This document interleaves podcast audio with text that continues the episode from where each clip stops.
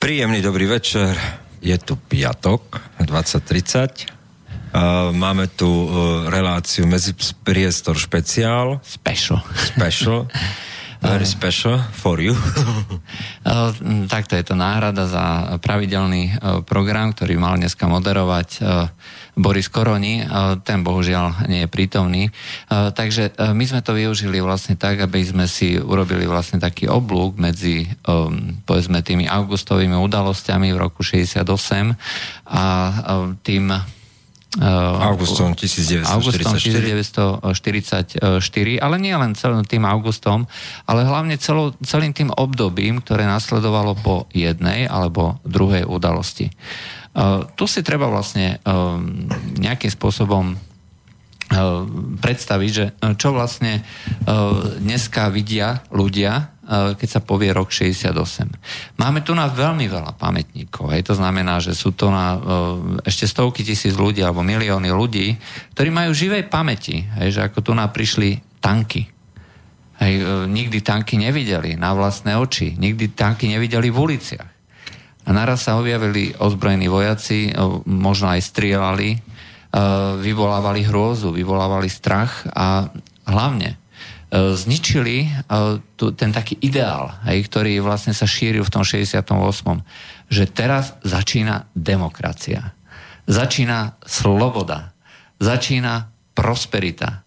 A všetko to naraz úderom proste pod tými pásmi tankov. Všetko Inými slovami, tanky zobrali ľuďom tú sladkú ilúziu o, o roku 68.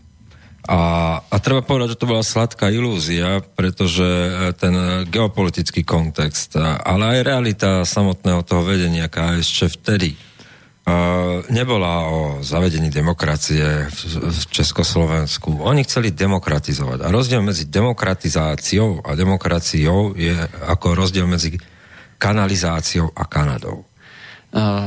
Asi uh, tak. Uh, to znamená, že pokiaľ by skutočne mala tu na nastať uh, plná demokracia, to znamená úplná sloboda voliť si politický systém alebo zvoliť si v rámci nejakej politickej súťaže určitý systém, určitý smer vývoja riadenia spoločnosti, to je nepredstaviteľné v krajine jednej strany. To znamená, že v konečnom dôsledku uh, by uh, došlo uh, vlastne k tomu, že by došlo k rozpadu celého systému, ak by tu nás skutočne mala prísť vlastne tá skutočná demokracia. Ale to nechceli prakticky nikto ako celého vedenia vtedajšej komunistickej strany. Ale to nebezpečenstvo tu bolo a takýmto spôsobom to zrejme vnímali aj okolití súdrovia v okolitých e, krajinách. E, vie sa teda, že hlavne v tých e, krajinách okolo, ako boli Poliaci alebo Nemci, tak... Ty sa báli toho, že sa to preleje aj do ich krajín? Ku podivu Brežnev váhal so zásahom, aj pretože si uvedomoval, E, možné, e, povedzme, politické dôsledky e, takéhoto, takéhoto procesu alebo takéhoto zásahu. A dokonca sú aj známe dva telefonáty, ešte dokonca pred 21. augustom 4 dní predtým telefonoval, že teda, či urobi tie zmeny, keď mali zasadnutie predsedníctva KSČ a volal priamo s Dubčekom a, a Dubček opätovne sú potvrdil, že áno, urobi tie zmeny. Ale vyhove... potrebujem viac času. Ča, ale potrebujem viac času.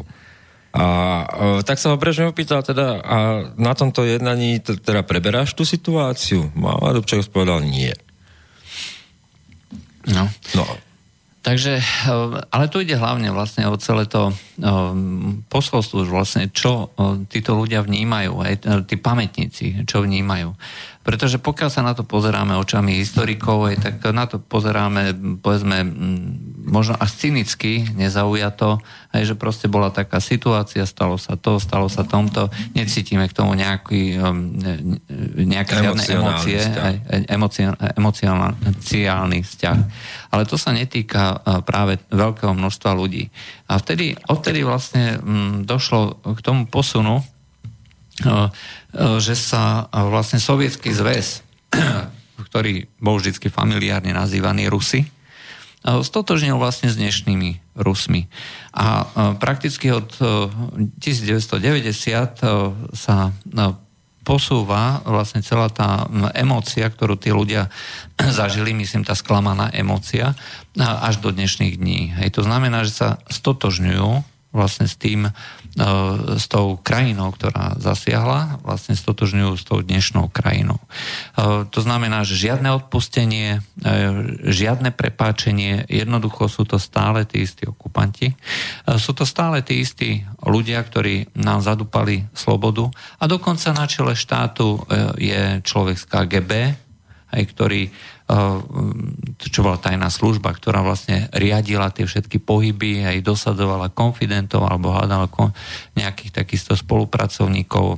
No a prípadne organizovala aj nejaké postihy rôznych takých naj, najhorších aktivistov aj z ich pohľadu. A pre týchto ľudí, oni zamrzli v tom 68 a jednoducho stále e, žijú s tou predstavou, s tou desivou predstavou uh, hromotiacich tankov, aj, uh, ktorí vlastne ničia ich sny, ničia ich rúžovú budúcnosť a nikdy sa z tejto nočnej mori nezobudili. E, bohužiaľ, mnohí z nich, z týchto ľudí, e, sú povedzme aj na relatívne dôležitých postoch, na relatívne dôležitých pozíciách, či už je to v politike, alebo sú to osobnosti verejného života, alebo sú to nejakí podnikatelia a podobne. A tí nejakým spôsobom ovplyvňujú tú verejnú mienku. V skutočnosti ako pri každej veľmoci, treba na to pozerať vlastne troška s odstupom a s nadladom, pretože mnohokrát sme to tu už vlastne v, tom, v tých našich reláciách hovorili, že veľmoci predsa nemajú trvalých spojencov ani väčšných nepriateľov. Majú vždy a len a len trvalé záujmy, väčšie a trvalé záujmy. A ich e, povinnosťou je vlastne nasledovať e, tieto záujmy. Potom sa zase treba spýtať, že aké sú vlastne záujmy aj tejto, e, povedzme toho politického následovníka, tej bývalej veľmoci, rozpadnutej veľmoci Sovietskeho zväzu a zistíme, že jej záujmom vôbec nie je okupovať nás, šíriť nejakú ideológiu, pretože ideológiu žiadnu nemá jej záujmom je vlastne e, udržať si vlastne to, čo má. Mnohí hovoria, že to je posledná koloniálna veľmoc ako Rusko, že má také veľké množstvo územia, že by sa malo zmieriť s tým, že veľké časti toho územia si jednoducho pôjdu svojou cestou. Možno sa dá hovoriť pri e, tých rôznych kaukazských republikách, ale v princípe e, Rusko sa vzdalo veľkého množstva územia, napríklad e, krajiny ako Turkmen, e, Turkmensko alebo Kazachstan, ktoré oplývajú neskutočnými zásobami ropy, alebo Azerbajdžan, aj zemného plynu, nemali s tým vôbec žiaden problém, hej, nechať ich preč. Skús, nech si niekto skúsi predstaviť, čo by sa stalo, keby Spojené štáty v rámci takéhoto uvažovania aj povedali, no však dobre, vy Texasania sa chcete osamostatniť, OK, nemáme s tým žiaden problém, alebo Kalifornia sa chce, nemáme s tým žiaden problém. Chcete Arizončania, chcete ísť preč, nemáme s tým problém. Alebo tam niekde hore na severe, e, tie krajiny e, s veľkým množstvom ropných pieskov, hej, ktoré dneska sú, to je ekvivalentná situácia, nejaký, uh, neviem, čo to je Wyoming, alebo podobné, alebo Colorado. Hej, tak e, že by sa osamostatnili. A toto je ekvivalentná situácia, to, čo vlastne nastalo e, po rozpade Sovietskeho zväzu. Skutočne ako uh, Rusko uh, sa osamostatnilo, ostalo stále tou najväčšou krajinou, ale tie uh, extrémne uh, bohaté, extrémne dôležité, aj z hľadiska geopolitického pohľadu, uh, jednoducho ich pustili. A ak si niekto myslí, že Rusko je skutočne vo všetkých ohľadoch e, pokračovateľom Sovietskeho zväzu, tak e, v tomto ohľade sa veľmi, ale veľmi výrazne míli. Ale pre týchto ľudí zo 168 e, jednoducho neexistuje žiadne ospravedlnenie. Stále žijú v tom roku 1968, stále vidia pred očami hrmiace tanky. No, no, na najvyššie do toho je nová kauza Lorenza Kalmusa, Klamusa či Kalmus? Kalmus, a, Kalmus no. Kalmusa uh, a strhávanie kosákov a kladív na No, je to celkom krásny oblúk s tým, čo sa deje vlastne v Amerike. Keď si zoberieš, tak vlastne v Amerike tam tiež máš takéto uh, veľké hnutie za uh, prehodnotenie histórie z dnešného hľadiska. Treba pripomenúť napríklad, že tí severskí generáli, ktorí akože bojovali za slobodu, boli zároveň veľkí otrokári. Hej, vlastnili veľké množstvo otrokov. Ale bojovali z hľadiska dnešných, povedzme, liberálov, ochrancov demokracie za oslobodenie hej, otrokov, za tú tzv. správnu vec. Ale to oslobodenie otrokov nikdy nešlo. Dokonca aj na strane juhu bojovali černovské prápory. Hej, to tiež asi málo kto vie. A prehodnocovať veci z dnešného hľadiska je nonsens. Potom to dopadne tak, že si to odnesú busty na prestižnej no, anglickej vysokej škole alebo univerzite.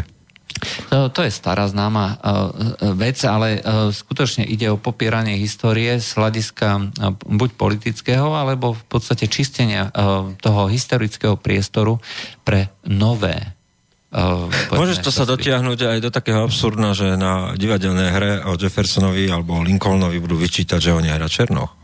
Uh, no tak uh, to si na veľkom omyle. Na Broadway sa momentálne hrá divadelná hra, kde bola požiadavka, že toto musia byť černosy. Hej, priamo tam vyberali černovských aktérov. Takže uh, doba ťa predbehla.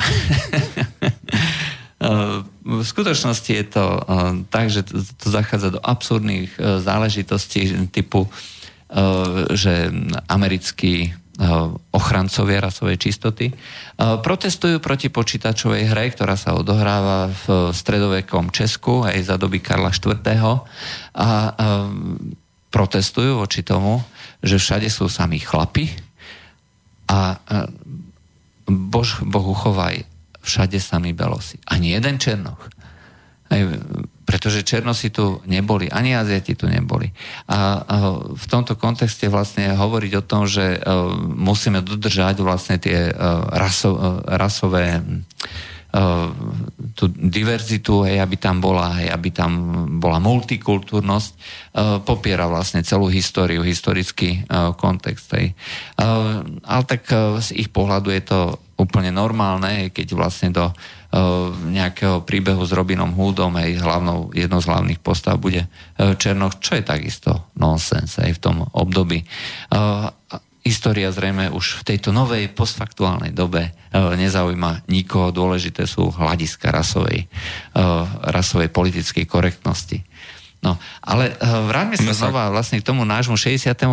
roku, a teda k tomu e, celej tej histórii v roku 40, 40. roky. E, je pravda, že tu nám bol slovenský štát. Hej. V tom období sme tu nám mali, povedzme, sme si vládli sami pod nejakým protektorátom, hej. aj keď teda nie priamým protektorátom, ale ochrancom Slovenskej republiky vtedajšej bola Veľkonemecká ríša, hej, Adolf Hitler osobne. A e, my sme vlastne žili v nejakom takom závetri, aj, kde sme si, e, kde boli síce komunisti e, zatváraní, aj, kde bol nejaký taký podivný odboj, že ktorý príliš nebolel nikoho, ani nerobil nejaké veľké problémy, ani partizáni nejak nerobili veľké problémy. Ale v princípe tu na jednoducho Slováci si všetko robili sami až e, vlastne do doby, kedy e, prišlo k Slovenskému národnému povstaniu, e, ktoré, ktorého výročie budeme onedlho oslavovať 29. augusta. Vtedy vlastne to bolo priame povstanie za zvrhnutie vtedajšej štátnosti, prvej štátnosti Slovenskej republiky a Zároveň to bolo vlastne povstanie e, proti veľkonemeckej ríši. Hej. To znamená, že na tých prístupoch, e, prístupoch cez Karpaty by sa teoreticky mohli objaviť e, Rusk- sovietské vojska, Červená armáda v tom období. A tým pádom to bolo vlastne priame ohrozenie bezpečnosti vtedajšej, vtedajšieho nacistického Nemecka, takže samozrejme tu došli tie vojska alebo oddiely SS v rámci uh, týchto, uh, týchto represí, ktoré tu nám vlastne vznikli, tak zahynulo množstvo ľudí. Boli a teraz nehovoríme, vynechajme otázku odsunu židovských spoluobčanov zo Slovenska, ale zamerajme sa vlastne len na, tú, na to obdobie povedzme kontroly Nemecka, priamej kontroly Nemecka na Slovensku. Eh, tu nás zahynuli eh, skutočne tisícky, desiatky tisíc ľudí hej, eh, činnosťou Nemecka a jednoducho to bol teror, kde, boli, kde došlo ku genocíde. Hej, boli vypalené, vypalené dediny ako Ostrý Grúň, alebo Klak, alebo ďalší, alebo Telgard. A to sú stránky histórie, ktoré e, proste poukazujú na to, že e, Nemecko alebo nemecká ríša v tom období e, jednoducho predstavovala čisté zlo a skutočne slovenský národ alebo slovenskí občania umierali pod týmto terorom. Napriek tomu sa mnohí ľudia alebo mnohí, povedzme, aj pamätníci, dokázali s touto situáciou zmieriť. Či myslíš, že to je? No, neviem, či to je, ale faktom je, že e, kacírske, kacírske rozprávanie časti historikov, môžeme to tak nazvať, v Slovenskom, teda v Slovenskej akadémii vied, v ústave historickom, ktorí boli potom neskôr vytesnení z tejto inštitúcie, alebo bola snaha ich dať zámky na huby, hovoria celkom otvorene, že, e, že niektoré obete boli zbytočné. E, že e, Slovenské národné povstanie nebolo dobre pripravené, že mohlo mať inú alternatívu. Oni sami hovoria aj o alternatívnejšom výklade dejín. Faktom je, že Slovenské národné povstanie malo by som povedal, dve predstavy, bolo dve predstavy o ňom, ako by mohlo byť realizované. Na jednej strane bolo tá Husákovská, neskôršie Plevzová uh, interpretácia povstania s ústrednou, ústrednou rolou Gustava Husáka a komunistickej strany a teda aj tej postaleckej národnej rady, kde už sa menej hovorilo o tých občiansko-demokratických uh, predstaviteľoch, ale v princípe bol to teda ten husákovsko-goliánovský koncept. Na druhej strane existovala predstava zapojenia slovenskej armády a, a s ústrednou rolou Žilinskej posádky na východe Malárovej armády. No a faktom je, že e, Malár sa nakoniec nezapojil. Hej. E, vidiac to, čo sa odohráva v Banskej Bystrici, tak e, e, sa nezapojil. E, Čatloš mal byť jeden z tých, ktorí mali potom prebrať moc. Mal byť tá kontinuita. Uh, povedzme si, že Čatlož ešte to doklepal na mestskom úrade ako úradník v Martine a, a dožil sa pekného veku, nikdy nestal pred súdom. Áno. No ale e, to, že vlastne e, to Slovenské národné povstanie... E, no, Slovenské národné povstanie má jedno špecifikum, nevydané v histórii. A to je prvé a asi jediné povstanie, ktoré zvrhlo vlastnú štátnosť vlastného štátu. Isté, môžeme si zase hovoriť o tom... O, a bez chceme? toho, aby Hej. sme vykladali, či to bolo dobre, zle, proste je to tak. Isté. Uh, má toto uh, špeciálne korenie hej, tohto typu. Ale mne skôr ide o to, že vlastne my sme dokázali Nemcom odpustiť vlastne tie zverstvá, že ktoré sa tu nadiali a uh, nestotožňujeme vlastne Nemcov z tej veľkonemeckej ríše, hej, z tej tretej ríše, s, so súčasnými Nemcami. Uh, a to robíme chybu. A pri... Už sme viackrát akože v tejto relácii uh, naznačovali... Opäť, uh, pre poslucháčov budeme možno niekedy pôsobiť aj troška s nadsázkou a, a niekedy troška vážne a možno to bude aj ťažké rozlíšiť lebo doba je taká, že často e, problém rozlíšiť e, plevel od zrna a, a rozlíšiť, čo sú znamenia doby a, a čo sú postfaktuálne interpretácie. uh, ale tak toto bola taká akože ironická narážka. No, Nemcom sme dokázali odpustiť, lebo je to pre nás výhodné. Uh, lebo bez odpustenia Nemcom by sme nemohli si odpustiť vlastný fašizmus. No, a zrejme je to... No... Je to taká ideologická, ideologická a psychologická barlička, pretože my sami máme podiel na tom, čo sa tu dialo a pre nás je absolútne výhodné to zvalovať na Nemcov. Je uh, úžasné, predsa sa vyhovára, že Salzburský diktár nám dali Nemci. Je úžasné predsa sa vyhovárať, e, že to tí Nemci boli antisemiti, ktorí prišli s norimberskými zákonmi, e, kódexom židovským. Uh, to, že my sme si ho odhlasovali ešte silnejší v slovenskom sneme, v najvyššom tom ústavnom zbore, Slovenska vtedy, Slovenskej republiky, no tak Slovenského štátu. O tom už nechceme rozprávať, že Grof Esterházy bol ten, ktorý odišiel z rokovania a nehlasoval napríklad. Hej. Čarnogórsky tiež. Čarnogórsky, takisto. No, ale uh, máš pravdu. Hej, to... Je jednoduché uh, prenášať zodpovednosť na druhého a potom mu odpúšťať. Um, no, a tým pádom uh, zabúdame Áno, na, pokrivená na... historická pamäť. Vieš, aj to je taká tá postfaktuálna historická pamäť, že vlastne, aby sa nám lepšie dýchalo, tak odpúšťame Nemcom namiesto toho, aby sme si priznali vinu a až potom mohlo prísť odpustenie nám. Uh, sebe sami. A vôbec nevšímame, že vlastne aj z hľadiska, povedzme, tých priemyselníkov a politikov, ktorí uh, tvorili uh, tie povojnové, uh, povojnové usporiadanie, uh, tak uh, je vlastne aj uh, samotný projekt toho, čo dneska poznáme ako Európska únia, uh, svojím spôsobom uh, nadviazanie na určité koncepty a idei, uh, ktoré poznáme Ale tak to je úplne jednoduché. Rok 44, porada s Martinom Bormanom, kde uh, Borman povedal veľkokapitalistom, keď to tak môžeme povedať, o tým, e, tým kapitánom, oligarchom, ako ich dnes... oligarchom, kapitánom nemeckého priemyslu. Vojnu sme prehrali, budúcnosť bude patriť e, e, ekonomickej európskej integrácii pod vplyvom Nemecka. To bude naša štvrtá ríša. O tom sú dneska dokumenty na Viasat History, ktoré tam bežia non-stop. Rovnako ako bežia o tom, ako Hitler nikdy nebol, nespáchal sebevraždu, ale pekne odišiel na ponorke. Takže No, takže e, to už e, niekto nás obviní, že z konšpirácií. A tak nekonšpirujem ja, veď to dávajú v televízii a v televízii je vždy pravda. Ale e, skutočne špecifikom týchto rôznych, rôznych debát a hlavne teda z tých, od tých presvedčených rusobícov je ten, že Nemci sa zmenili. Hej? Ale Rusi sa nezmenili a preto vlastne máme právo nenávidieť Rusov a naopak e, máme právo byť milí e, k Nemcom. E, v skutočnosti e, sa ale m, mm, zrejme, e, ak by sme to mali brať z hľadiska tých ideí, z hľadiska nejakých tých plánov, plánovania, e, v skutočnosti je situácia presne naopak.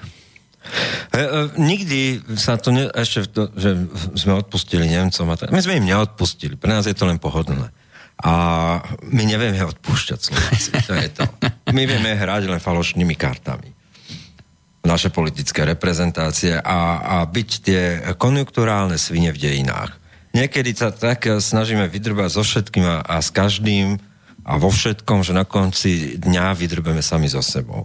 Ale to je iný príbeh Vieš, ten príbeh uh, Vladimíra Putina, nikto nehovorí o tom, ako, ako nesúhlasil s tým uh, pučom voči Gorbačovovi a vlastne na protest tomu povedal, že už nemôže slúžiť v KB, KGB.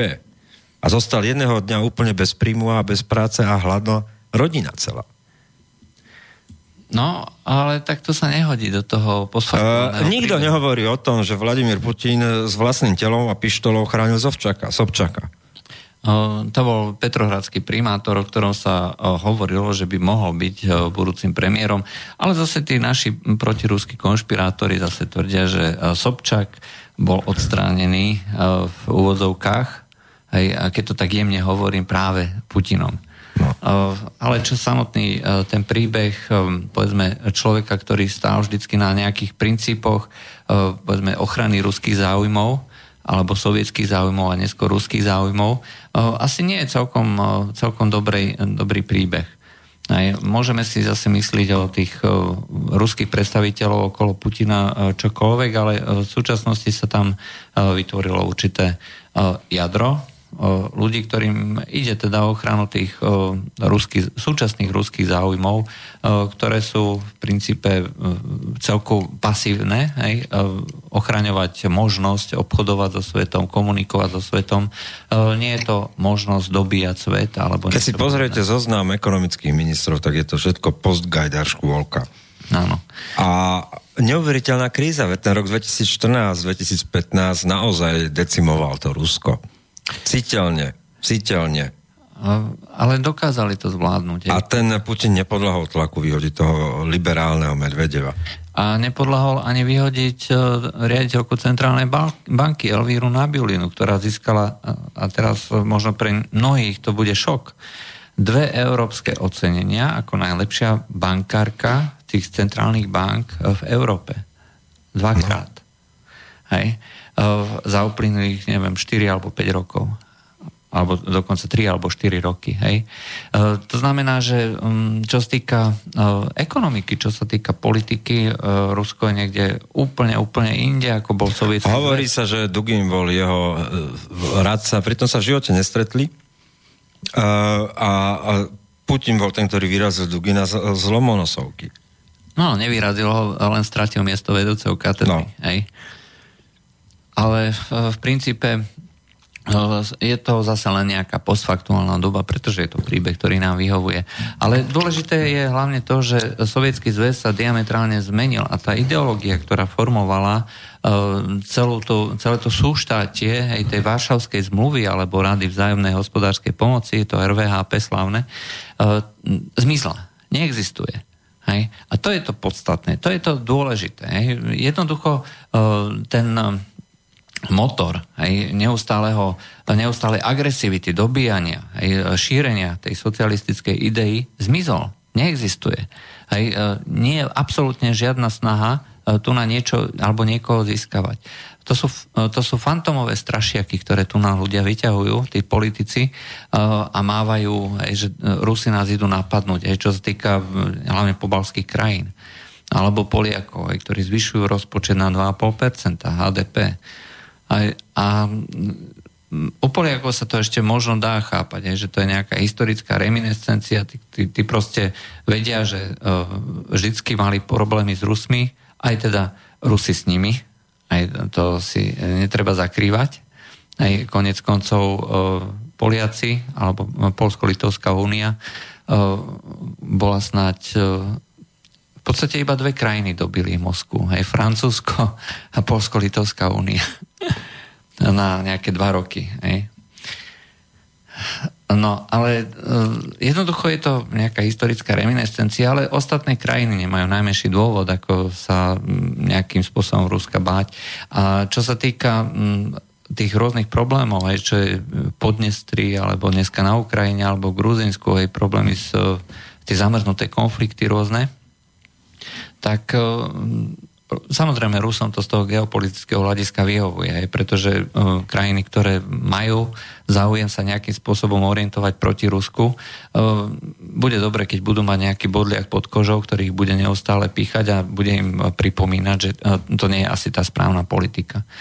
Ale pokiaľ viem, tak treba také Fínsko aj nikdy nemalo s Rusmi problém. Aj?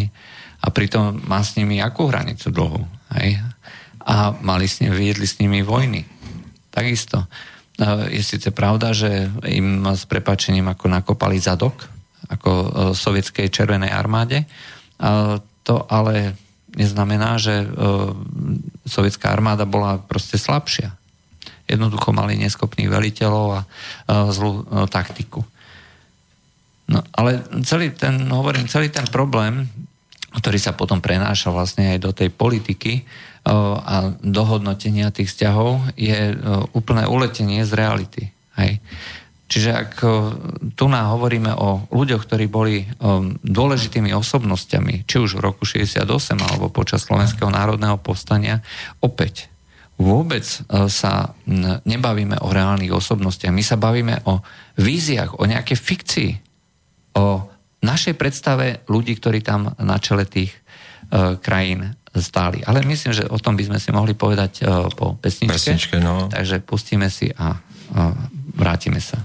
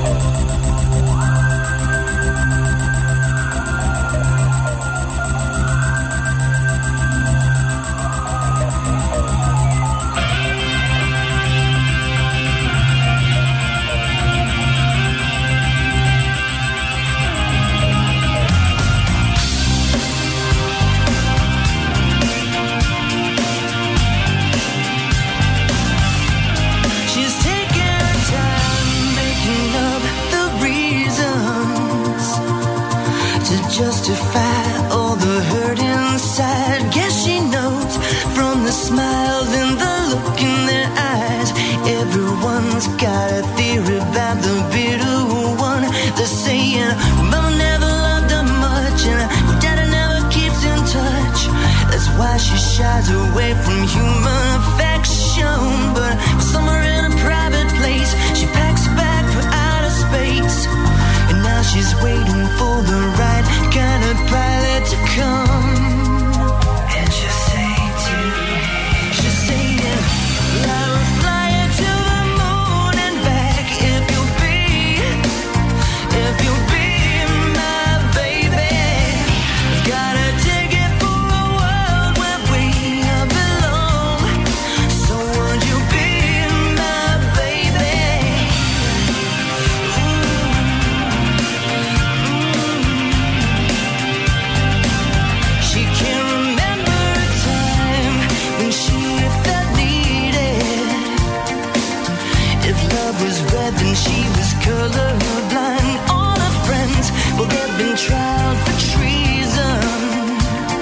and crimes that we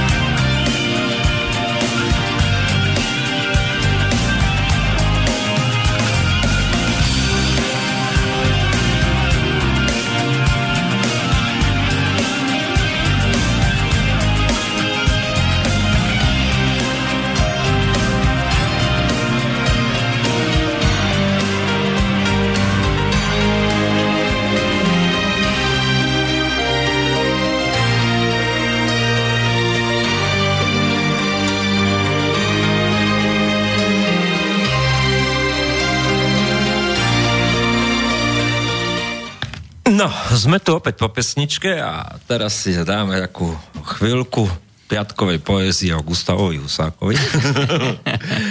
nie, no, Gustav Husák je osoba, ktorá spája rok 1944, rok 1968 a, a cez pesničku sme sa tu s Jurajom bavili, že uh, Slovensko má kontraverzné osobnosti v, v histórii a ja som na to odpovedal, že inak to nemôže byť. Naše dejiny môžu byť len kontraverzné a ich interpretácia len kontraverzná, pretože to je osud malých krajín.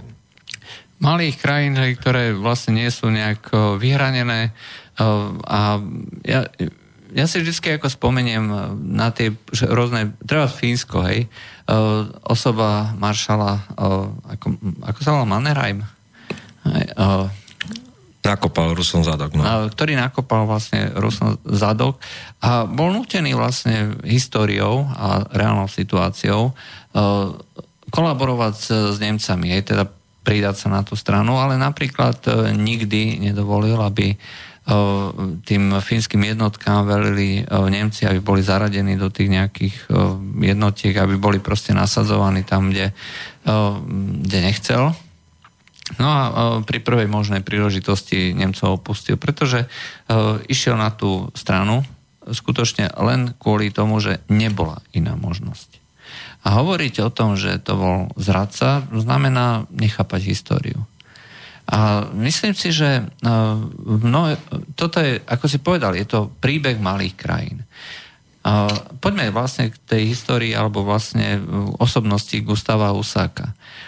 Je to človek, ktorý zase z hľadiska pamätníkov roku 68, ľudí, ktorí si pamätajú jeho šušlavé československé novoročné prejavy.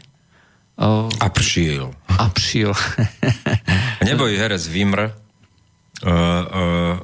známy, ktorý sa preslávil programe programe možno príde aj kúzelník s Karlom Černochom, tiež nebojím, s tými číslami v maďarčine a tak ďalej, tak on mal neuveriteľnú schopnosť parodovať Husáka, ešte aj s tou slzou v hlase.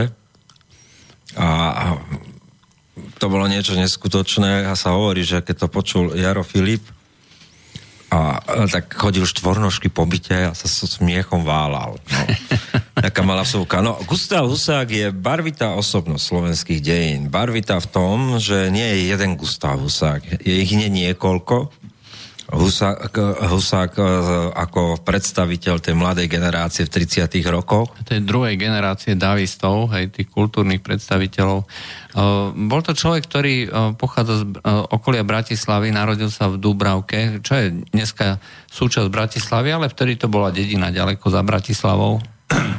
no a pochádza z veľmi chudobných pomerov a vypracoval sa kvôli tomu, že už od mladosti vlastne preukazoval veľmi veľkú mieru talentu, schopnosti a mm, jednoducho všetci ľudia z toho okolia, aj povedzme tí vzdelaní, tak ako to bolo kedysi na dedinách, že bola tá, tá nobilita, aj tých notár, richtár, hej, kňaz. kňaz hej, tak tí vlastne keď videli veľmi šikovného, talentovaného chlapca, tak prehovorili rodinu, teda, že aby ho dali na štúdia, čo v tom období e, nebolo bežné. Hej, vtedy vlastne... Ako hovoril Ferdi Žuriga, Ferdi Žuriga bol kňazom a, a, a, a farnosti v Dubravke, tak ten vlastne presvedčil, e, presvedčil rodičov Gustava Husáka. E, iba otca, Ma, lebo matka, matka mu umrela. Otca, aby ho dal na štúdia No a potom neskôr Ferdi Žirga hovoril, jeden talentovaný chlapec z Dúbravky ma neskutočne sklamal,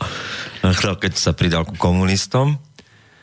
Mm, ale tak e, v tom období predsa e, komunizmus ako taký e, nebol démonický, hej, pretože samozrejme mnohí ľudia to považovali za mm, odveky boj, hej, že sú za sú proti tým ľuďom, že ktorí chcú niekomu nariadovať, aj proste tí klasickí pravičiari a zase druhí, ktorí chceli naprávať sociálnu nespravodlivosť. A v tom období predsa ľudia skutočne mali problém s prežitím, lebo nemali jednoducho prácu, nemali čo do úst. Ten príbeh Frania Kráľa Čenkovej deti bol reálny. Skutočne na tých dedinách boli niektoré rodiny, alebo mohli byť Nemusíme ísť ďaleko. Kolónie ako Nová doba v Bratislave. Kolónie predtým, ktoré existovali na Vajnorskej, Kalinčiakova je vybudovaná ako sociálne byty to sú všetko záležitosť Prvej republiky, kde, kde sa pomaly naprávali tie krivdy a naozaj tu bola chudoba. Tu bola taká bieda, kde e, existovali jednoizbové byty s kuchynským rohom a v nej žili tri generácie. A jednoducho to neboli jednoduché podmienky a ten, te, to podhubie pre, pre radikálnejšie sociálne hnutie, ktoré reprezentovali to komunisti. A pre tú revolučnejšiu cestu, to podhubie pre revolučné sociálne hnutie tu jednoducho bolo. Vystávalo z tých... A bolo logické, hej? A bolo logické. A, a legitimné. Hej. Čiže v tom období uh, ľudia, ktorým záležalo na riešení týchto problémov, tak videli rýchlu cestu uh, cez uh, radikalizáciu v, tomto lavicovom hnutí. A pre človeka, ako bol Husa, ktorý bol veľmi talentovaný, veľmi šikovný, tak počas štúdia na práve sa jednoducho stal nielen vedúcou osobnosťou treba v ročníku na škole. On sa dokonca stal jednou z vedúcich úloh eh, osobností vo študentského hnutia. Študentského hnutia v celom Československu. Hej, čiže uh, nie len... Uh, Povedzme si pravdu, že nebyť husákového individualizmu a, a zarputilosti a tvrdohlavosti, nikdy by tu nebola Slovenská technická univerzita. To sa mu v podstate podarilo vlastne potom a vlastne pôsobil aj na podhubie e, tých jednotlivých ľudí, čiže on bol ako taký magnet, aj mal obrovskú charizmu, bol to vodcovská osobnosť a podarilo sa mu e, zorganizovať veľké množstvo akcií a aktivít e, a v tom študentskom zväze, aj to bolo zväz slovenského študentstva, sa mu podarilo získať skutočne veľmi dôležitú, možno až vedúcu úlohu. A pritom to nebol komunistický zväz alebo zväz komunistov, boli tam národniari, boli tam agrárnici, hej, ľudovci. Ale jemu sa v podstate vyjednávaním, schopnosťou dohody, dohodnúť sa, podarilo vlastne presvedčiť mnohých týchto, aby sa vlastne pridali na túto stranu. Takmer väčšinovo katolické študentstvo, tak to bolo, tak im to vyrval z rúk. No. A v tom období bol známy tým, že bol teda nielen ako veľmi vzdelaný, veľmi inteligentný, ale aj veľmi radikálny. Hej, to znamená, že tí, ktorí si ho pamätajú ako na takého starého, skoro až neškodného detka, určite by nespoznali vlastne toho mladého Husáka. Mladý Husák bol v obleku strich ala Al Capone, neuveriteľne šarmantný, priťahoval, priťahoval tedy kaviareň. On reprezentoval kaviareň. Uh, on, bol, uh, on bol kaviareň. Hej, to si on treba... bol kaviareň. Ak hovorím... Tá najlepšia kaviareň v Bratislave bol on. Uh, ak hovoríme o bratislavskej kaviarni, tak vtedy to bola jednak bratislavská a bola to skutočne kaviareň. Aj to v bratislavskej Luxorke aj tam sa schádzali vlastne pri Vínečku alebo u Františkánov sa schádzali uh, intelektuáli uh, tej doby, uh, nezávisle samozrejme od politického zafarbenia.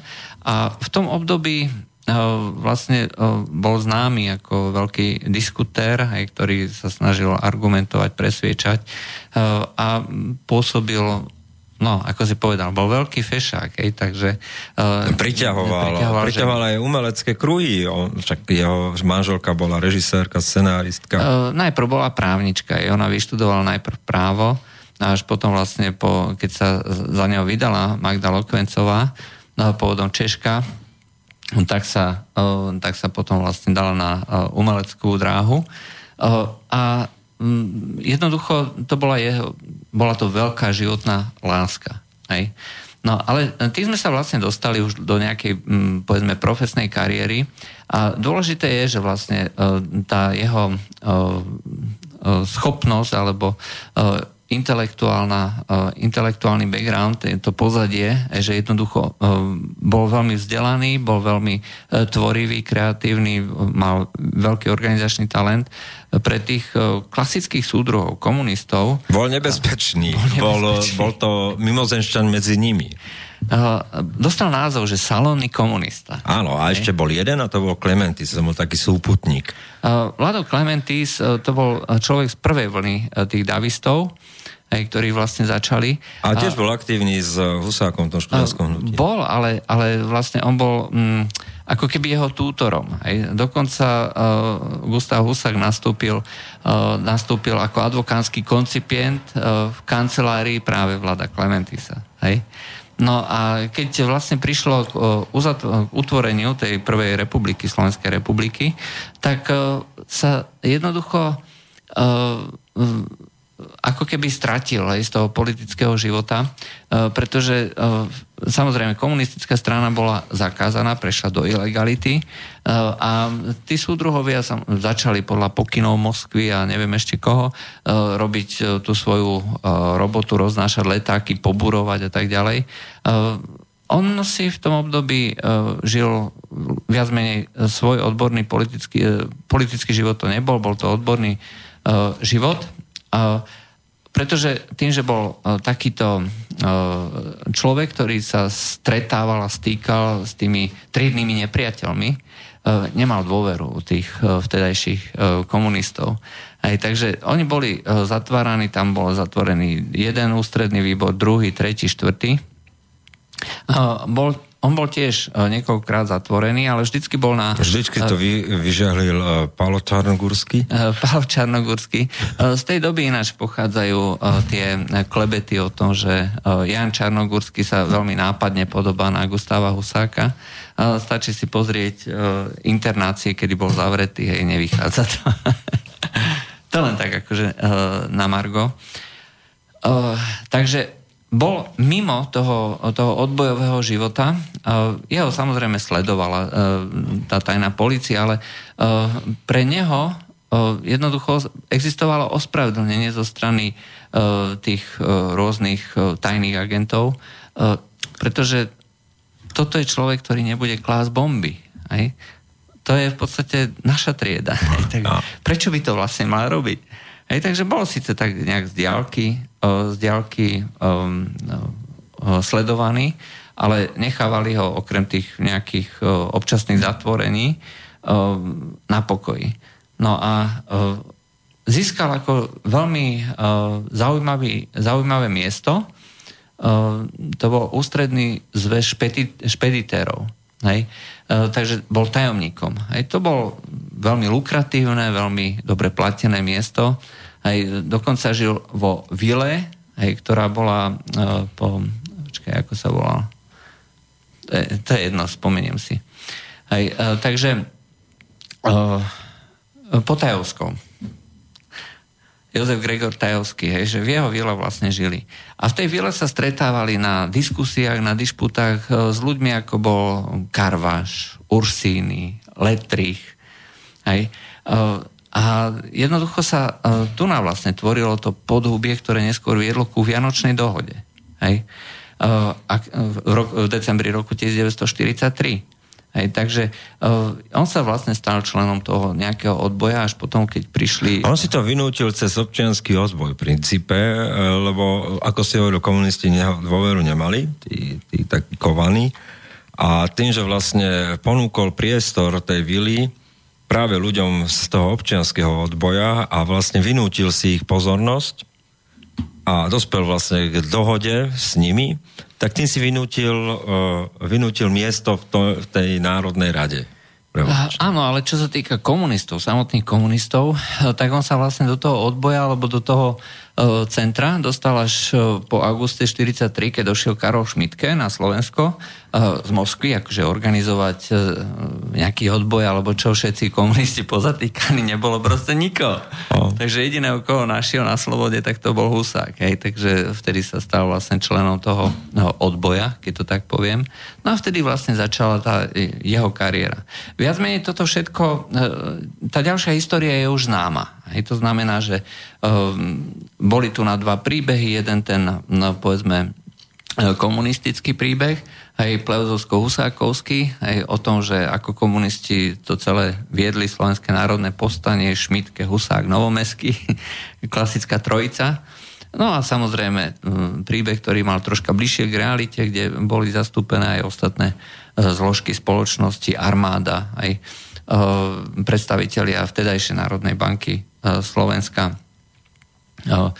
a, ktorí dokázali pod... Nosom... No Karváš, ten financoval. No, Nebyť Karváša v živote nemá peniaze. Na, On presunul vlastne peniaze v podstate podvodným trikom aj z, ako z Bratislavy aj v podstate podnos do Banskej Bystrice. No.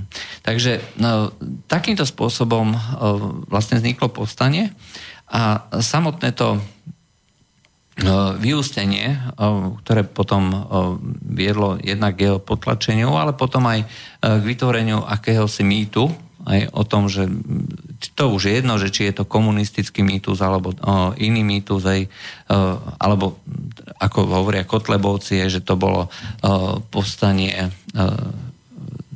teroristické hnutie proti legitimnému štátu, tak všetko z toho mýty. Aj. Ale dôležité je vlastne, čo sa stalo potom. Aj to znamená, že samotný Gustav Husák sa stal predsedom zboru povereníkov, čo bola v podstate ako mm, ministerský predseda na Slovensku. To bola najvyššia politická funkcia na Slovensku. A vtedy vlastne slovenskí komunisti, no, myslím, že vtedy nepod, nedokázal zachytiť tep doby, aj, keď to takto nazveme, už nebola vlastne uh, požiadavka, alebo uh, nebola nebola tu na tá objednávka na nejakú slovenskú samostatnosť. Ale on vlastne stále presadzoval aj nejakú väčšiu samostatnosť v rámci... No povedzme si ten kontext po, po vlastne 46. kde vyhrali komunisti regulérne voľby v Čechách, nijak na Slovensku demokrati. A demokrati tak to vznikol asymetrický model. Model v tom, že to boli dva politicky nekompatibilné celky, pretože Češi si dobrovoľne zvolili komunizmus. To treba povedať otvorene. Na Slovensku mali komunisti sotva 14%. Uh, v podstate Slovensko bolo jedinou krajinou v Európe, kde komunizmus, komunizmus prišiel. Zo západu. Áno, to je ten náš obľúbený vtip, ale v princípe sa nemal nikdy stať Husák šéfom povereníkov, lebo na to malo nárok demokratická strana. A treba si povedať aj tú deštrukciu košického vládneho programu, čo zabezpečilo. E, tým, že predseda vlády Československej bol Gottwald, Ursini bol jej podpredseda napríklad, tak došlo tzv. trom pražským dohodám. Tri pražské dohody úplne deštruovali košický vládny program, kde malo byť nové štátoprávne usporiadanie Čechov a Slovákov. No, a tam začína počiatok dezilúzie Slovenského národného povstania, lebo nemôžeme odpojiť niektoré veci, to je historické kontinuum. To znamená, že tie, tí jednotliví politickí aktéry z povstania e, prehrali boj o štátoprávne usporiadanie v roku 46-47. Áno, pretože e, veľkou, e, veľkou časťou e, toho tých predstav v Slovenskom národnom povstaní bolo, že to bude tvoriť základ pre nové štátoprávne usporiadanie s väčšou mierou zastúpenia Slovenska v tom budúcom Československu.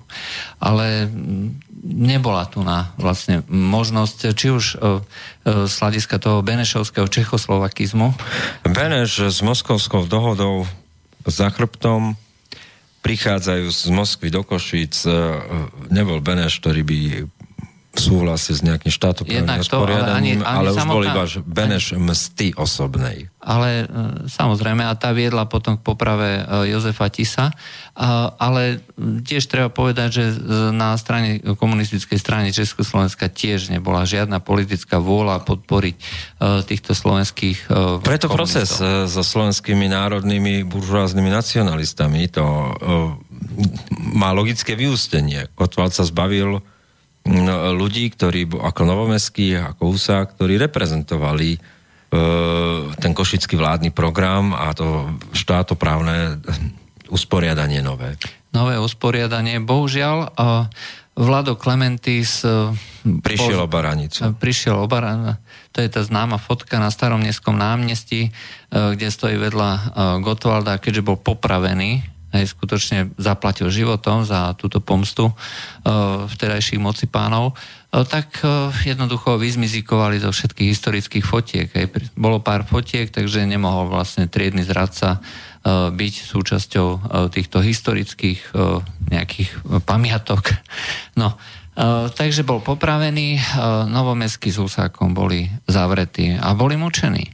Uh, to je tiež je to nesmierne ako zaujímavé, že uh, vo vezení, aj kde uh, skutočne sedel v Ilave aj aj s, treba s kniazmi, hej, že, ktorých samotní komunisti prenasledovali, aj tak e, každý na neho spomínal ako na človeka, ktorý nepopustil v tej svojej komunistickej, e, v tom svojom komunistickom presvedčení. Hej. Čiže on celý čas sa zatiaľ a dokázal dokonca odolať aj mučeniu.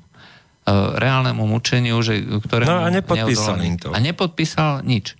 Nepodpísala ani Magda Lokvencová, jeho žena, aj ktorej e, súdruhovia žiadali, aby sa s ním rozviedla. Výmenou za to mala dostať e, zamestnanie, mala dostať byt, hej, mala dostať lepšie životné podmienky. Ani ona sa nezdala. Bolo to, ak niečo svedčí o pevnosti charakteru, hej, Gustáva Husáka, je to práve toto obdobie. Áno, hej. obdobie, v ktorom Alexander Dubček politicky rástol a robil kariéru. A tu vlastne áno, presne sa dostávame e, do tej e, fázy, keď sa začínajú pomalinky zlievať hej, tie jednotlivé osobnosti.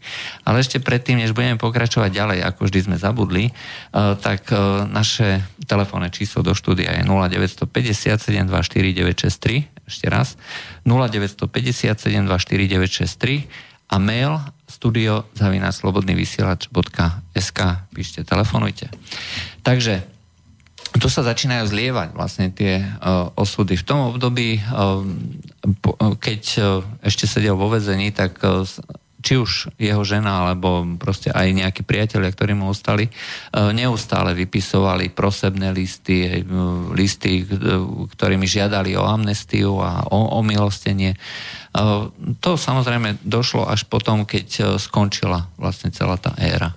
No, neskončila jednoducho. Musel prísť Lubomír Štrougal na ministerstvo vnútra Československej, kde z rôzov zistil, že existujú milión spisov, ktoré eh, odsudili nevinných ľudí. A on sa stále pýtal, čo s tým? A vznikla eh, Štrougalová komisia na rehabilitácii. Hovoríme o roku 63. Neviť Štrougala a Husák nikdy nevíde z väzenia. Ho, pretože stále to bol buržoázny nacionalista, človek, ktorý nebol tým vzorným poslušným kádrom strany. A tam začína počiatok aj ich priateľstva neskôr. Uh, je výborná knižka uh, Lubomír Štrougal o Husákovi a Husák o Štrougalovi. Vrelo doporučujem a získate iný pohľad na aj Lubomíra Štrougala, aj na Gustava Husáka. Práve tam Štrougal zachycuje ten prelom aj v Husákovi samotnom, kde ešte na počiatku tých 70 rokov až vlastne do tej charty 77, to bol taký zlom, je ešte ten Husák, ktorý stále verí, že aj časť tých reformných komunistov sa vráti a že, že proste tú situáciu ukludní, dostane sovietské vojska von z Československa a vrátime sa k reformám. Cez svoju manželku posielal odkazy, no, odkazy vlastne opozícii, že nech vydržia, nech neblbnú. Čo je veľmi zaujímavé tiež. No a toto sa nepodarilo, samozrejme. A, a s každým pribudujúcim rokom normalizácie on si bol toho vedomý a vlastne tam vzniká jeho izolácia od systému. Uh, Isté. A vtedy vlastne sa potom uh, dostávame k tomu obrazu Gustava Hosáka ako takého uh, detka, ktorý vlastne stratil všetky ilúzie, už proste nemal žiadne sny, žiadne ideály, žiadne ciele. Jeho jediným cieľom zrejme bolo už len uh, pokračovať uh, v tej nejakej mm, ceste, ktorá nemala cieľ. Hej. No, ale v tom období ešte v 60. keď bol prepustený, aj tak o, on o, pracoval, teraz neviem, v nejakom divadle, nie, nie, divadle, v nejakom, neviem. O, dôležité ale bolo, že o, bol omilostený, o, bol, počkaj, kde bol, v Ústave štátu a práva v Slovenskej akadémii vied. Hej. Tam, Tam sa spoznáva s plevzom tam sa spoznal s Pleuzom. A zároveň bol rehabilitovaný aj čo sa týka strany. A začal postupne stúpať, až sa teda dostal... Na prvého tajomníka. Na prvého tajomníka KSS. KSS. A stal sa v podstate nejakým, nejakou pravou rukou Alexandra Dubčeka a podporoval vlastne aj ten reformný proces. Čo sa... Jeho prejavy sú legendárne o politické trase o Rítke Lenártovi, Colotkovi. No. no. A toto vlastne, sme sa dostali takým širokým popisom alebo širokým oblúkom od roku toho 1945 alebo od celej tej situácie až teda do roku 1968. A vidíme tu stále, už tu nám môžeme vidieť aj niekoľko tých Gustavov Husákov, Hej. Jednak to, toho mladého, zapáleného, charizmatického človeka, ktorý chce zmeniť svet, hej, ktorý chce obnoviť e, štátoprávnosť. Gustava Husáka 50 rokov, ktorý sa nedal zlomiť. No. A Gustava Husáka, ktorý ešte stále má tú víziu e, toho nového štátoprávneho usporiadania, e, kde Slováci e, získajú, teda nie pomlčku, ale uh, budú, mať, federáciu. budú mať federáciu. Treba pri, uh, pripomenúť, že on bol ten, ktorý bol potom aj neskôr šéfom tej komisie na prípravu federácie, alebo tej ústavy federatívne. Čiže ak môžeme hovoriť o, o nejakej vytrvalosti alebo nejakej, nejakom cieli, tak tu na, uh, vidíme človeka, ktorý skutočne uh, mal nejakú víziu alebo nejakú ideu v 40.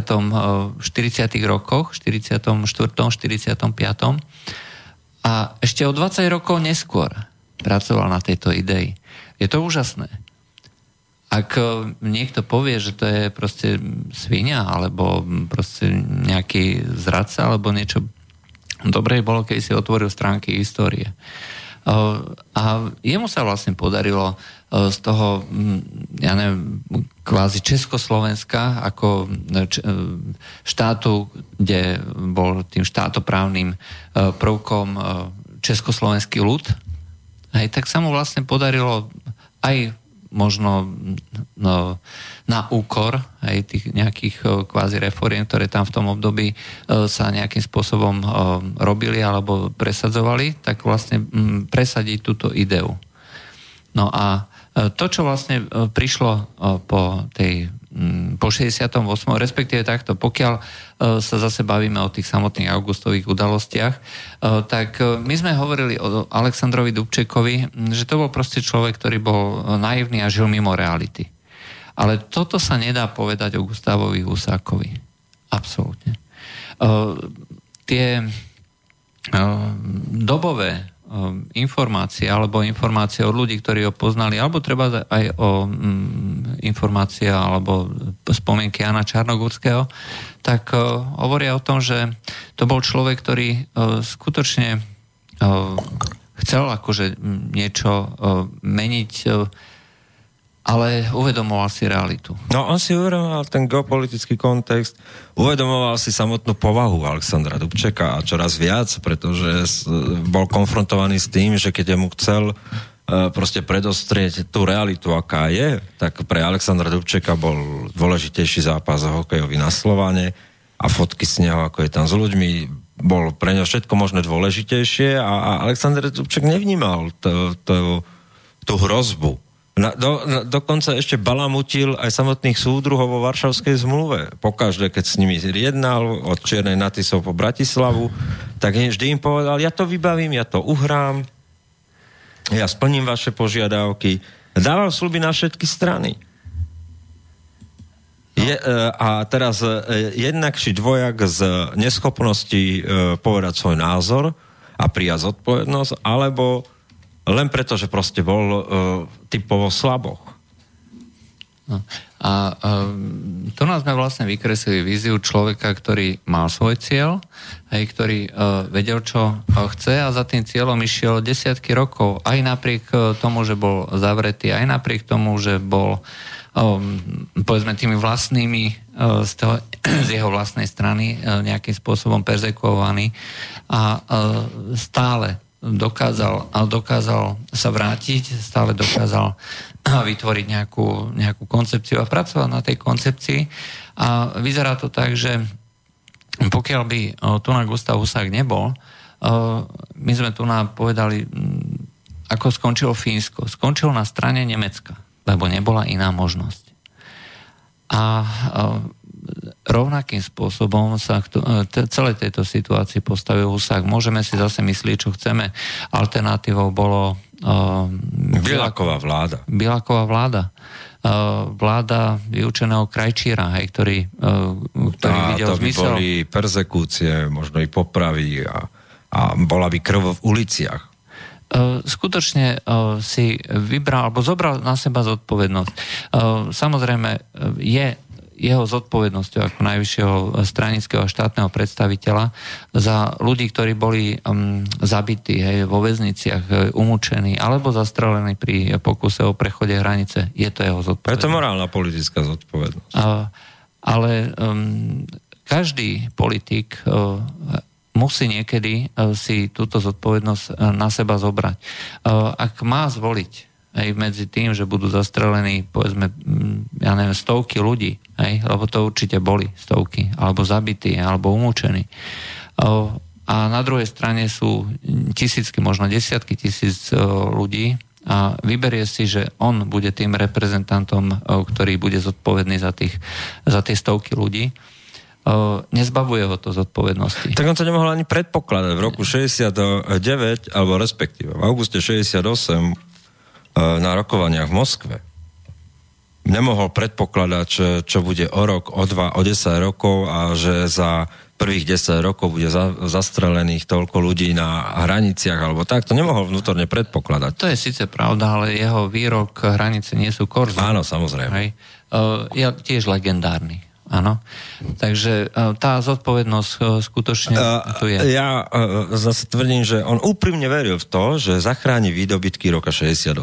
Uh, isté. Že tá jeho, jeho možná naivita a nie naivita, ale to odhodlanie, ten rozdiel medzi naivitou a odhodlaním je to, že úprimne veríš v danom momente, čase, bode T, e, proste máš všetko historicky a, a, a dobovo nastavené tak, že teraz ty môžeš preziať tú zodpovednosť, že, že proste vidíš, že tento už nie.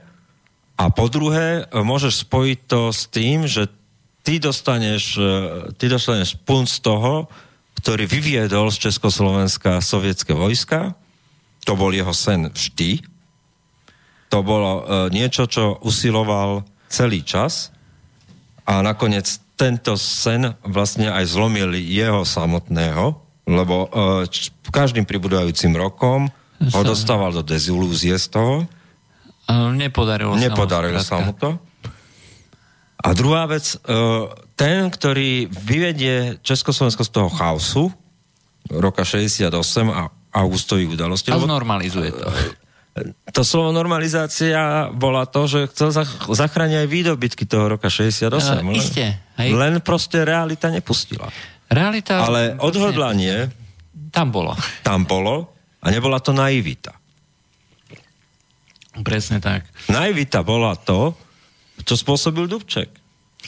Uh, dokonca... Za... On spôsobil august 68. Dokonca mnohí ľudia tvrdia, aj povedzme pamätníci, e, že pokiaľ by sa to vyvíjalo tým spôsobom, ako to bolo na Slovensku, hej, že pomaly, e, ja neviem, e, nejakými pomalými reformami, nie tak radikálnymi, hej, ktoré vyslovene ohrozovali samotný, samotné socialistické zriadenie, tak by uh, došlo k mírnemu pokroku mezí, mezí zákona.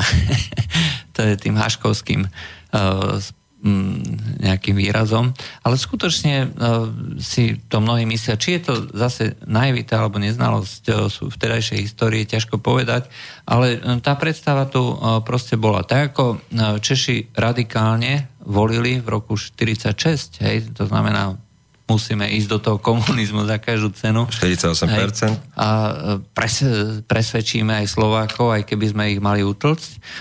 A rovnakým spôsobom sa správali aj počas normalizácie. Hej, to znamená, že tá normalizácia samotná... Bola e, tvrdšia, o mnoho tvrdšia. Bola o mnoho tvrdšia hej, v Česku. Hej, oni si pekne poslušne... Tu minister Válek držal ochranu ruku nad mnohými. No, presne tak. To Hej. nebol ani v podstate disident nejaký, tu bolo 10 ľudí, ktorí podpísali chartu, a, ale tu bola tá šedá zóna. Hej. Uh, oveľa uh, ináč to bolo proste postavené. Aj v tom 68. ako Česko si teraz radikálne povedalo, no, tak komunizmus teda nie, hej, a ideme budovať niečo nové. Hej, tak e, bol tam ten drive, ktorý ohrozoval to status quo. Budeme pokračovať ďalej po pesničke.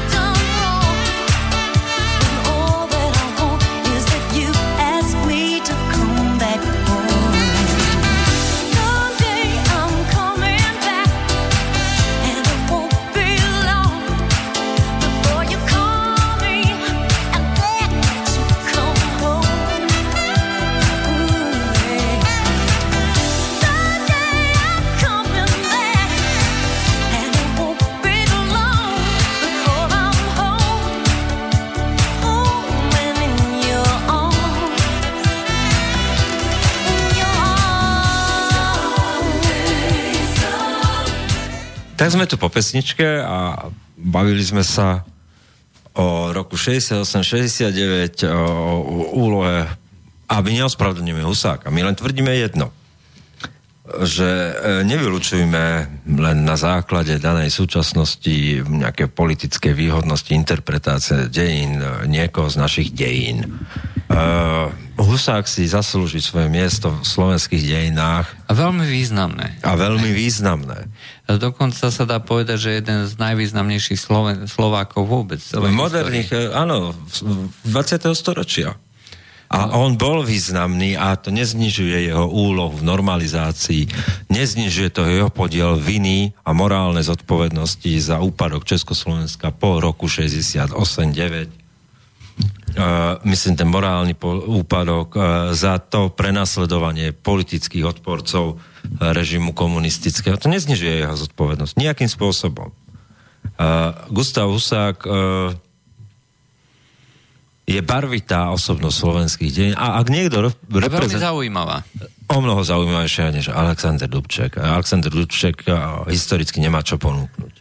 Uh, nemá tu barvitosť, nemá to korenie, uh, ale Gustav. Esprit. Esprit, esprit. Gustav Husák ho má a práve preto zbudzuje emócie, uh, reálne emócie, interpretácia Gustava Husáka v slovenských dejinách je Čiže nie je to fiktívne, nie je to mýtus. pre každého historika zážitkom študovať vlastne životopis Gustava Husáka, pretože a najkrajšie je to vidieť e, na divadelnej hre e, Gustav Husák v hlavnej úlohe, ktoré spracovalo divadlo Arena. Emil Horvat mladší ho hral a ja nájdete to aj na YouTube a doporučujem každému tú divadelnú hru. Je, je výborne spracovaná a naozaj je to pôžitok sledovať ju. No. Presne je tam rozstrihnutý Gustav Husák ako mladý, Gustav Husák v 68. Gustav Husák za sklonku svojej politickej kariéry. Uh, dôsledkom augusta 68 bola emigrácia. Uh, emigrácia, ktorá uh, dostávala názov neskôr 68-čkári v emigrácii. Známym prípadom je nielen Ota Šik, ale aj Pelikan, riaditeľ Československej televízie uh, zo 68.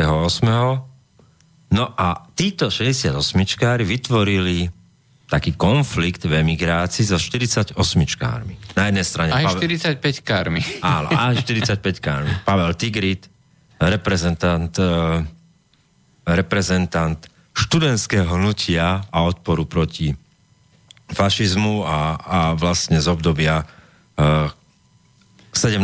novembra 39 Áno, 39. on bol ten reprezentant toho hnutia. No a e, reprezentant emigrácie 48. Uh, a jeho zrážka s reprezentáciou emigrácie 68. Väčší spor. Väčší spor uh, tých, ktorí už komunizmus neverili v 48. a neverili mu nikdy. A tí, ktorí sa podielali v 50. rokoch aktívne na, na tom... Na perzekúciách. Na perzekúciách A hnusných perzekúciách. a potom prijali tzv. sebakritiku.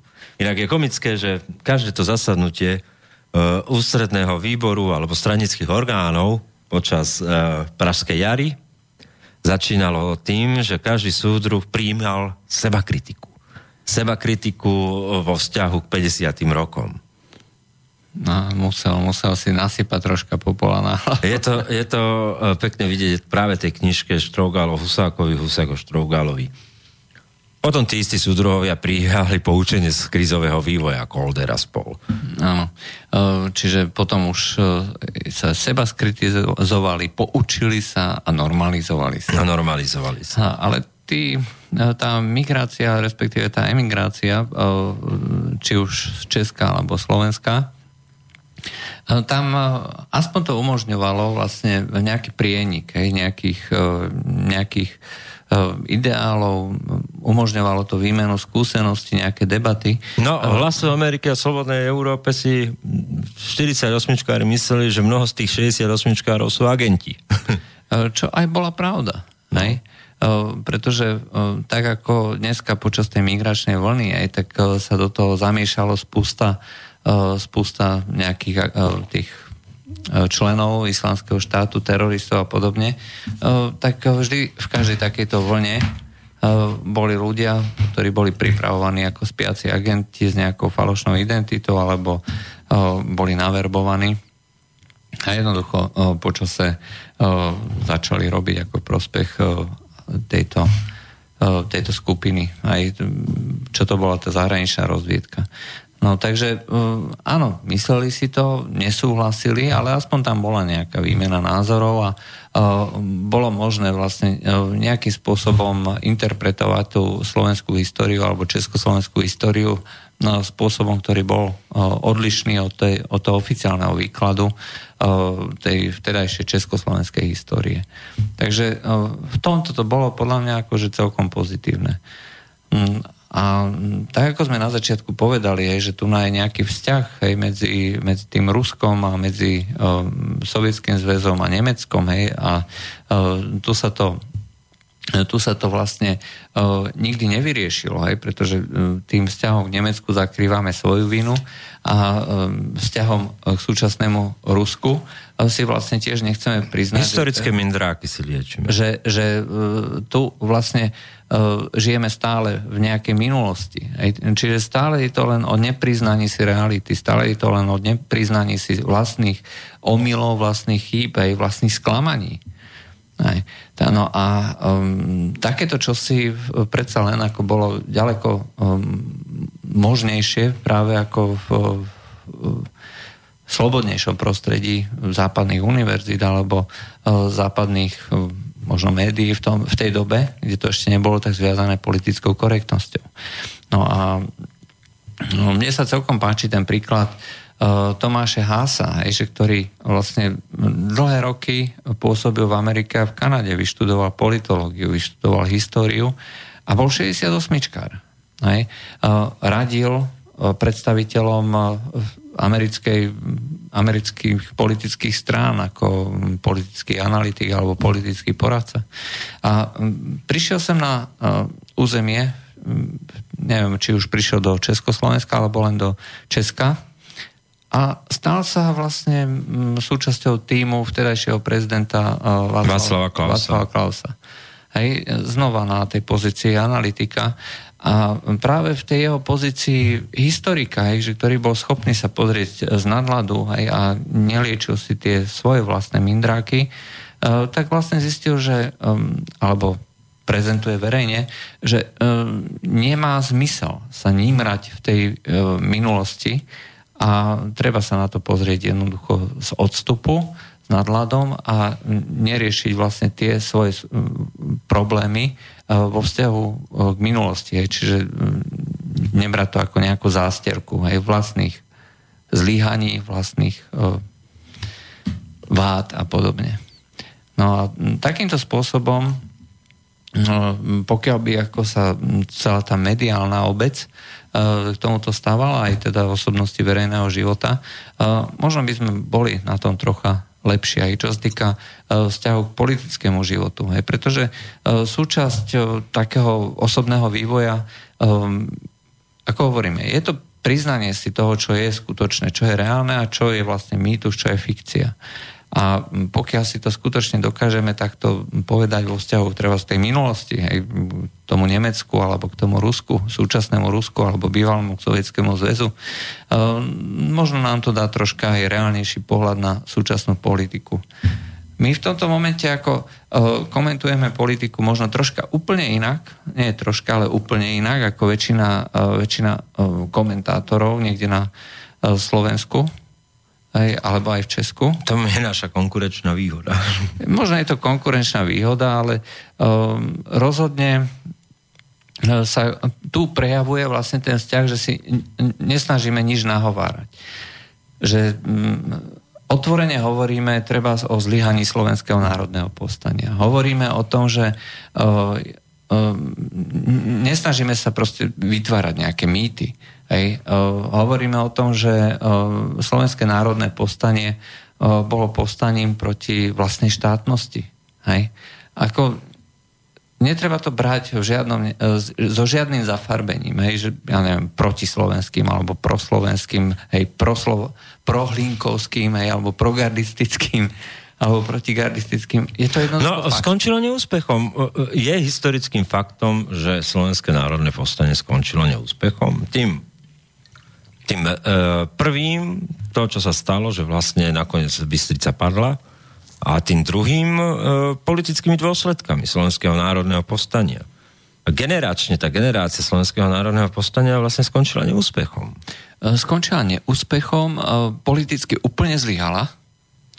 A e, keby nebolo možno vytrvalosti Gustáva Husáka alebo ľudí, ktorí ho možno podporovali a ktorí stále žili s tou predstavou, že musí dôjsť tomu štátoprávnemu e, usporiadaniu na báze Košického národného programu, a vyrieši teda to štátoprávne usporiadanie Česká a Slovenska.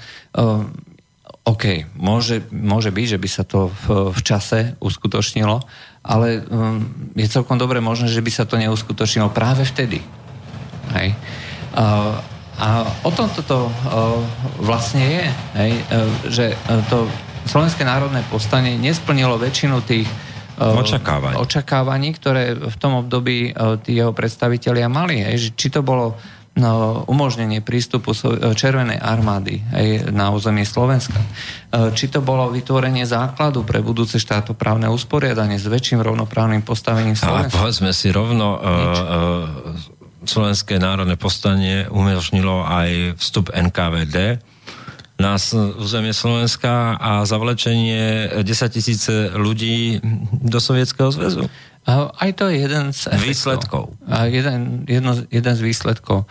Oni samozrejme by uh, tie zoznamy mali pripravené, konec koncov uh, Beneš bol ten, ktorý bol veľmi aktívny pri uh, posúvaní týchto informácií do Moskvy.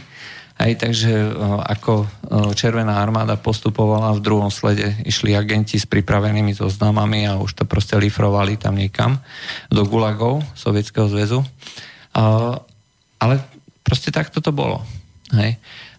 Netreba si zakrývať nič, netreba tomu dávať nejaký šialený podtext, hej, že niečo obhajujeme, proste hovoríme fakty.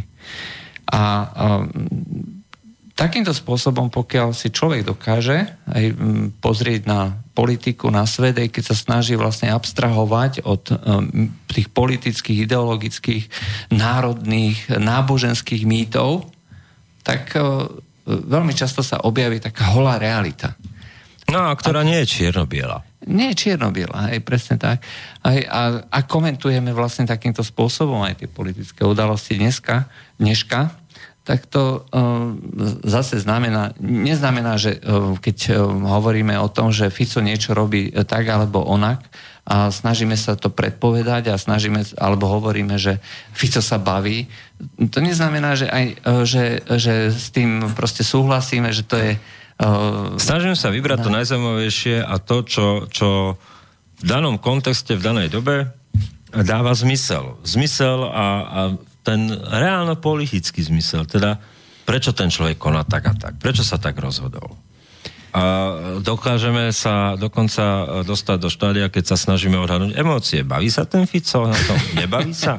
No na tom videu sa náram nebaví. Je, je proste tá nonverbálna komunikácia vychádzajúca z toho uh, reč tela, jemne povedané z toho videa, je jasné, že sa baví.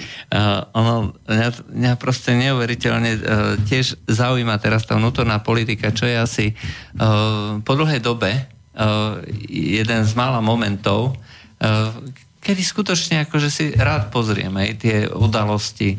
A stačí len pozerať tie fotky aj zo zasadnutia tej koaličnej uh, trojky, aj tak uh, hovoríme o reči tela, aj, a tá reč tela je proste uvoľnená, je proste uh, kamarátska, hej, proste... Dokonca mu to začala žrať aj Bratislavská kaviarenca. Vieš, to je to, že uh, krásny bol jeden, uh, jeden článok, že uh, kým uh, uh, že už uh, na seba gánia síce, ale už spolu popíjajú koňačik, uh, vínko, cigárku si dávajú, Bratislavská kaviareň a Fico, vieš, v jednej kaviarni. Že síce zatiaľ na seba gánia, ale už spolu sa tolerujú.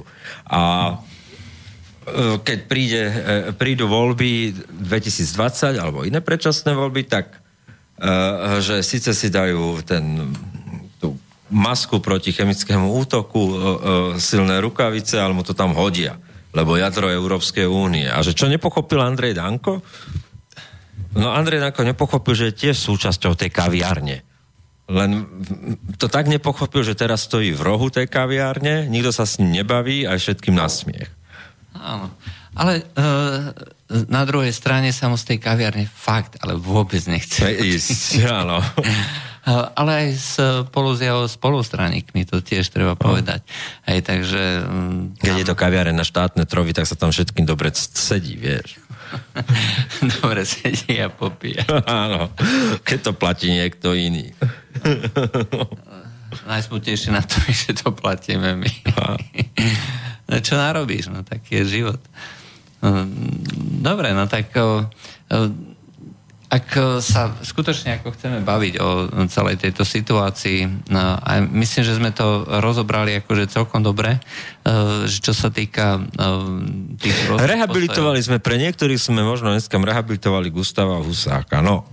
Ale- môžu nám to vyčítať, e, môžu s nami nesúhlasiť, ale tak jedno, čo, to je tak všetko, čo s tým môžu urobiť. Uh, Gustavovi Husákovi patrí uh, miesto v našich dejinách a robiť z neho tabu, robiť z neho politické interpretácie a nadinterpretácie pred krátkodobý uh, privátny privátny záujem niektorých interpretátorov to, to, teraz si vytvoril Uh, je, proste, uh, je proste niečo, čoho my nebudeme nikdy účastní. Tam nebudeme totiž involvovaní, ako hovorí Augustín Marian aj Húska. No, skutočne ako... No, treba si uh, o Gustavovi Husákovi prečítať, uh, ale nie jeden článok, ale treba si prečítať uh, viacej, ale aj celú históriu. Uh, či už to bolo tej prvej republiky, alebo uh, začiatky toho Slovák štátu, alebo potom príprava Slovenského národného povstania a ďalšia politická kariéra. Uh, je to uh, skutočne človek, ktorý bol e, priamo v centre tých udalostí minimálne teda od toho roku e, 39-40, alebo teda 43, keď to tak presnejšie poviem, aj e, kedy bol úplne na čele, na tej špičke a proste riadil tie e, jednotlivé veci, alebo aspoň priamo sa ich zúčastňoval. No ale uh, to je normálne ako Napríklad zábavné. Gustav Husák veril a, a, a napríklad z počiatku povstania neveril na to, že Československo sa má obnoviť. To radšej chcel Slovenskú sovietskú republiku, kde by bol on šéfom, uh, ale tento koncept potom opustil. O, tak našťastie. Našťastie. Uh, predsa len, ako nebolo by to celkom vhodné, keby nás postretla uh, situácia z zakarpatskej uh, Ukrajiny. Aj uh, v tom no, po tom rozpade Sovietskeho zväzu vieme dobre, že čo sa tam dialo. Hej, takže aj deje. Majú to v rukách mafiáni a uh, proste Ukrajinci ako takí uh, proste prevádzajú násilnú ukrajinizáciu, takže uh, žiadna nejaká, nejaký samostatní Slováci alebo tak, proste Ukrajinci rozprávajúci nejakou podivnou, náre, podivným nárečím. Ale tak to je... to Iný je príbeh. To je iný príbeh. No a, a, a takýchto osobností máme viac. Rovnako ako sme dneska hovorili o Gustavovi Husákovi, a to ťažisko relácie sme dali naň, e, rovnako takou zaujímavou osobnosťou je Dominik Tatárka, No, na presne. ktorého zaubúdame, pretože nám tiež nevyhovuje dneska historicky démon súhlasu. Uh, áno, ale aj ďalší dizidenti. Hej? Slovenskí dizidenti, povedzme autentickí dizidenti. Uh, je, uh, zase, uh, keď sa vrátime ku Husákovi, uh, je celkom zaujímavé, že m, väčšina tých slovenských dizidentov, ktorí skutočne akože boli ostrakizovaní hej, tou štátnou mocou a ktorí ich uh, vytláčali niekam do kotolní a podobne, tak mali ku Husákovi uh, povedzme veľmi, nie ten úplne negatívny postoj, ako keby ho chápali. Ako keby chápali, že on si vybral tú cestu riadenia toho štátu, uh, zobral zodpovednosť uh, na seba uh, v nejakom období, ktoré, kde sa človek musel rozhodnúť a možno chápali, že vybral si to ako keby menšie zlo. Oni si vybrali cestu nepodvolenia sa. Hej? Ale to bola individuálna cesta. Hej. E, takže ako keby chápali vlastne celý tento rozmer, celú túto dynamiku, ale komplexnosť e, toho rozhodnutia. A e, toto je celkom zaujímavé, že ľudia, ktorí skutočne reálne trpeli, ktorí skutočne boli prenasledovaní a zatváraní, tak e, necítili voči Husákovi e, potrebu sa nejako pomstiť alebo vystupovať proti nemu. Dokonca, keď Čarnogórsky prevzal od Gustava Husáka menovanie za, Ako sa má otecko. za podpredsedu federálnej vlády, hej, pretože oni sa nestretli, ako, m, takže dlhodobo trvalo, ale v tom období ešte bol Gustav Husák prezidentom. On bol menovaný za podpredsedu vlády a dostal vlastne dekret od neho a pri tej príležitosti Gustav Husák e, považoval za potrebné Čarnogórskému povedať, ale ja som ťa nezavrel. Hej. Čiže e, aj, aj to poukazuje, A nerobte chyby, ako sme robili my, nezatvárajte ľudí. Uh, možno. Uh, ale tu vidíme proste taký... Možno aj to, vieš, že možno aj tá slovenská skúsenosť slovenského disidentu od z malého a tej šedej zóny a tá mekosť slovenskej normalizácie, ktorá dovolila vzniknúť veciam slovenskej televízii, ktoré nemohli vzniknúť v českej televízii. Uh, aj s ľuďmi, ktorí boli vyhodení Vyhodení. z Česka. Konec koncov e, ďalšia osobnosť, Ivan Krajíček, ktorá je barvita. Nebyť Ivana Krajíčka, tak e, možno Lasica a Satinsky už nie sú. Hej. E, Ivan Krajíček povedal, no tak pôjdete do opery, do národnej, e, do novej scény. A išli tam. Pretože on bol zapísaný dobre u uh, súdruhov, aj, takže uh, nebol problém. Aj, ale to bolo, to bolo, my síce hovoríme, že Slováci, že sú takí, že podrazácia, uh, že, mm, ale to sa týka tých politických špičiek. Aj. Čo sa týka tých ľudí, uh, necítime potrebu uh, robiť uh, skutočne tým ľuďom zo života peklo. Hej. Uh, aj to je možno taká typická slovenská vlastnosť. Hej. Ako keď sme vedeli, že v tom uh, malom priestore, v tom malom národe sa proste všetko dynamicky mení. Raz je človek, uh, ja neviem, raz je tu vláda takých, raz je tu onakých, vždycky sú tu nejakí kolaboranti. Ale vždycky sa to udeje tak, že uh, raz je z jednej časti rodiny človek kolaborant z jednej, Každá rodina má stranou. svojich ľudákov, svojich komunistov, svojich agrárnikov, svojich 68 aj Garisov 68-čkárov, 48-čkárov. Ja si spomínam na naše rodinné debaty, kde jeden detko major slovenskej armády, druhý detko 68 a som mal 12 rokov, oni tak vedľa seba vždy v kresle sedeli na oslavách rodinných a, a teraz, jak sa navzájom doberali detko z jednej strany, ktorý hovorí, však my sme to vedeli už v 48. a detko z druhej strany obhajoval ten 68. No. No, Ale uh, na detkovi z tejto druhej z maminej strany som zistil jednu vec, a to má taký ten výjav, uh, november 89 a potom uh, pri Klausovej reforme 91. rok, kde on pochopil, že 68-čkári prehrali na Slovensku, lebo zvíťazila Klausová reforma a asi má taký ten výjav, jeden z posledných s ním, lebo potom neskôr zomrel o dva roky, sme išli zastávke MHD a on sa obrátil tomu môjmu otcovi a hovorí, že Gabriel, my sme to prehrali a definitívne. No, bohužiaľ je to smutná pravda. Ale um, ako keby sa uzavrela aj tá kapitola tých 68-čkárov. Tvoj, uh, tvoj starý otec to pochopil.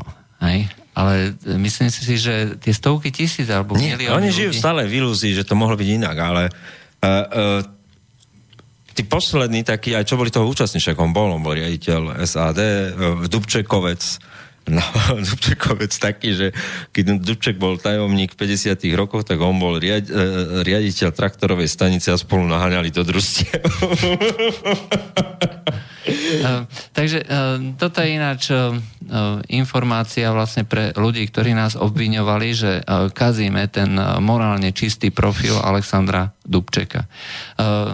Tu na priamo rodinný príslušník jedného nášho a, a, a skončil starý otec tak e, ako riaditeľ ČSAD len preto, že zmlátil šéfa previerkovej komisie okresného. že mňa riaditeľa voláš na previerkovú komisiu, tak mu tam šlahol jednu. No a skončil ako robotník v AOZ, armádnom no.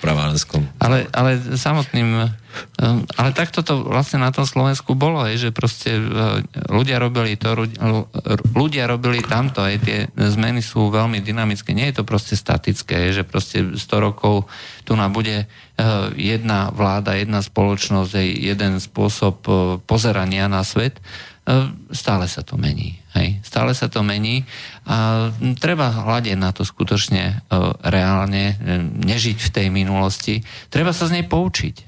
Hej, treba sa, treba študovať tú minulosť. Uh, tak a byť aj kniez hovievavý. A byť aj kniez hovievavý. Je to je naša minulosť, inú nemáme. uh, presne tak. To bol dnešný medzipriestor, špeciál venovaný paralelom medzi rokom 44 68. A významným osobnostiam, významným osobnostiam a našemu prístupu k dejinám. Príjemný dobrý večer, dobrú noc, Do počutia. do počutia. Táto relácia vznikla za podpory dobrovoľných príspevkov našich poslucháčov. I ty sa k ním môžeš pridať. Viac informácií nájdeš na www.slobodnyvysielac.sk Ďakujeme.